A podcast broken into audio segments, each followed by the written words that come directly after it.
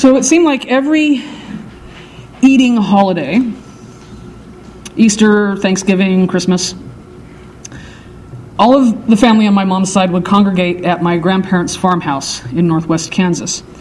Um, it was a, kind of a small little house. It had a kitchen, a dining room, and they built on a bedroom for grandpa off the living room, and then they had three bedrooms upstairs. And growing up, I remembered this huge house. It looked absolute. I mean, in my mind, it was a mansion. And I go back to visit now, and it's like, it's very, very tiny, and it seems like I have to duck to get in. And I'm like, how in the world did we get so many people in this little dinky farmhouse? But there we would be, me and my mom, and my Aunt Phyllis and her husband and their child would show up. And uh, when I was younger, my Aunt Linda had, had only two. She has three kids now, but um, she had two. So Linda and her husband and their two kids would show up, and my Aunt Evelyn and her husband and their four kids would show up, and we would all be there for this meal. Now, in the group of cousins, I am right in the middle. I am the youngest of the oldest, but I am also the oldest of the youngest. And sometimes that mattered. If I was considered the youngest of the oldest, I got to sit with the big people, right? I got to sit at the adult table. But if I was the oldest of the youngest, then I got banished to the kitchen with the kids. I love my cousins, but I did not want to sit with the littlest ones.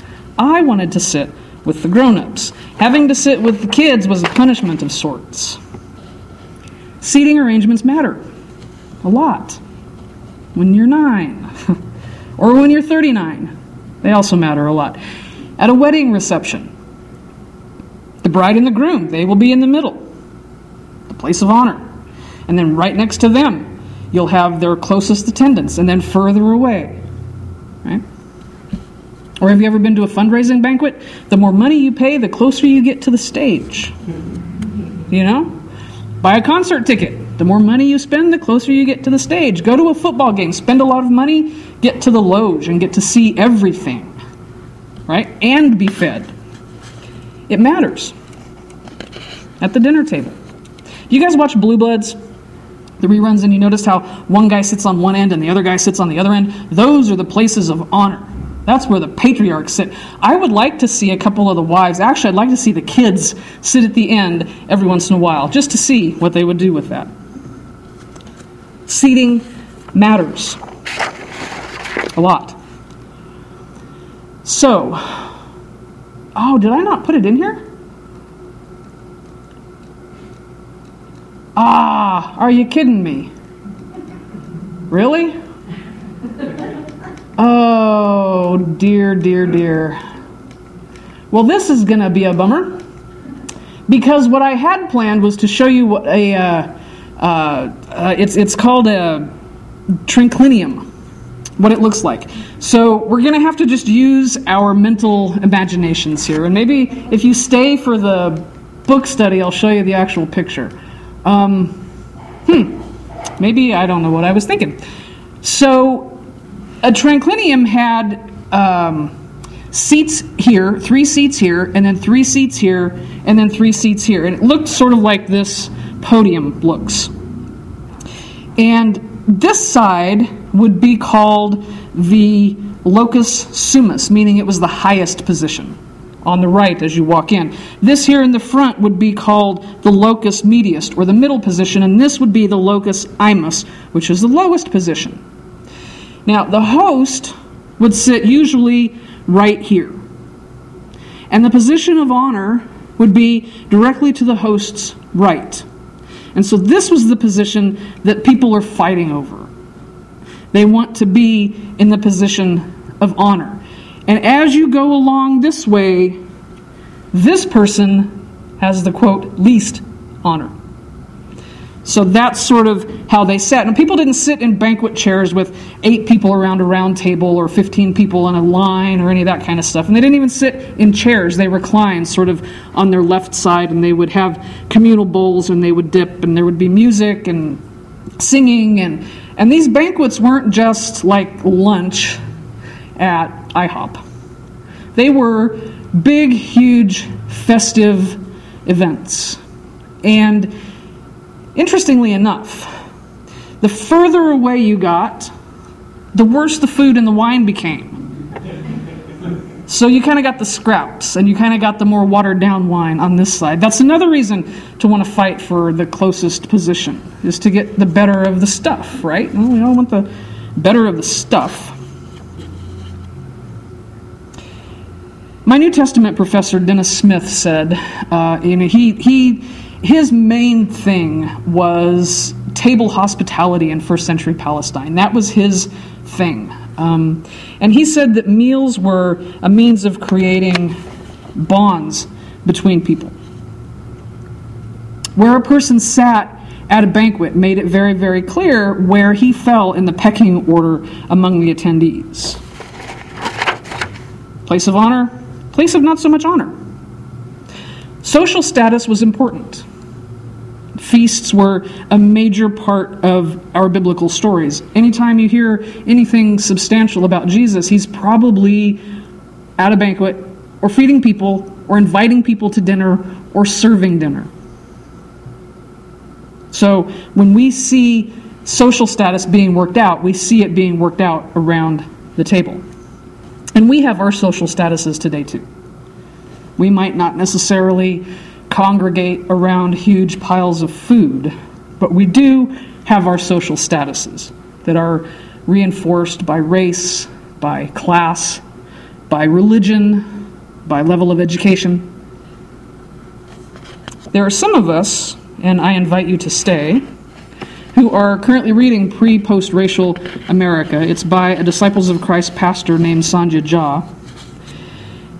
And in one of the chapters that we're going to discuss today, uh, or maybe next week, she shares a story of a woman who is trying to negotiate a position at the metaphorical table of society.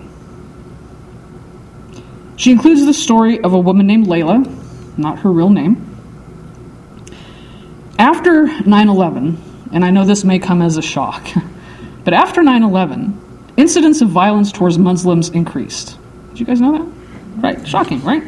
Um, she says, trying not to be too much of a sarcastic jerk in the morning. But anyway, so in New York, there were some people who were trying to get together because it doesn't matter to people who hate.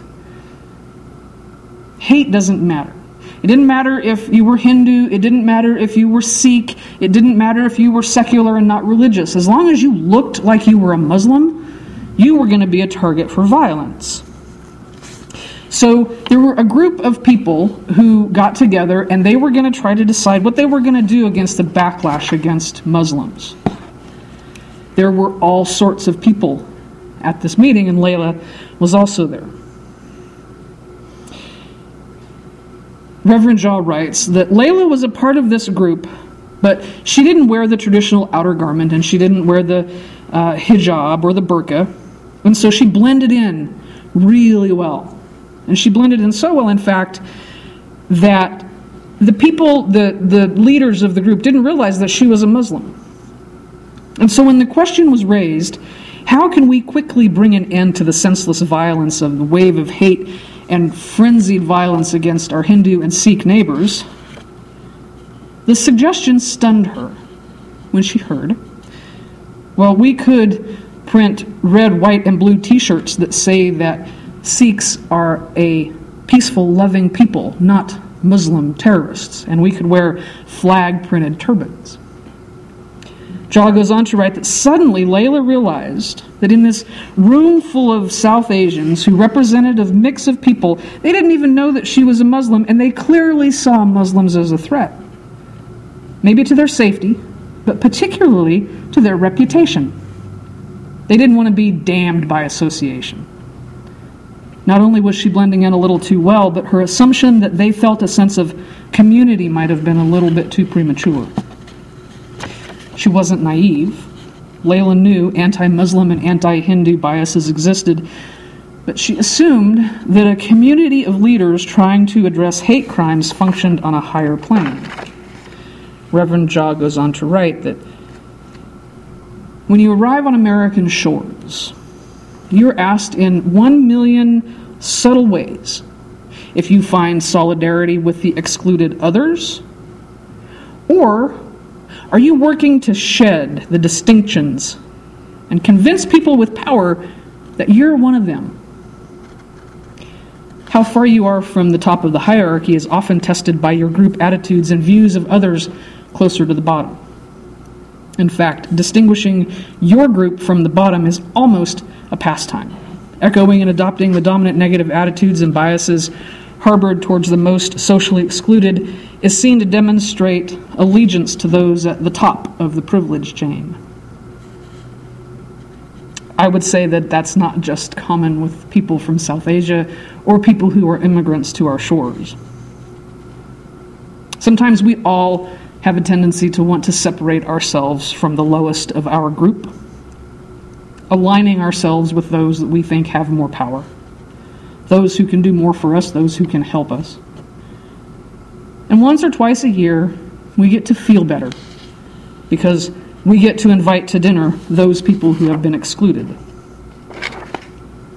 But the story isn't only about our individual salvation. The story is so much more than just being humble enough to realize that we don't necessarily need to set up ahead of the table. This isn't just a story about our individual relationship with God. This is a story about living in community. The message of Jesus in Luke has consistently been one of upending social expectations and social norms. Theologian Jeannine K. Brown writes that Jesus is telling us a story that is more of a countercultural message than anything. This is a message that addresses the fabric of the honor and status structures of the ancient world. Jesus speaks directly to his host, the one who holds the greatest amount of power and control over the game. Jesus' advice for this figure undermines the very system that upholds status differences this patronage system, she writes, a system that requires giving to those who can give to you in return. That's the way things are set up. Societal reciprocity, she writes, is the backbone of the patronage system endemic to the first century world. I would also argue that social reciprocity is endemic to our 21st century world, too. That's why it's important to invite those who would not normally be invited, all of the time, not just once or twice a year. If we follow the example that Jesus sets before us in this story, then we will not only question the way things are, we will change the way things are. Because just the way because just because that's the way it is doesn't mean that that's the way it should always be.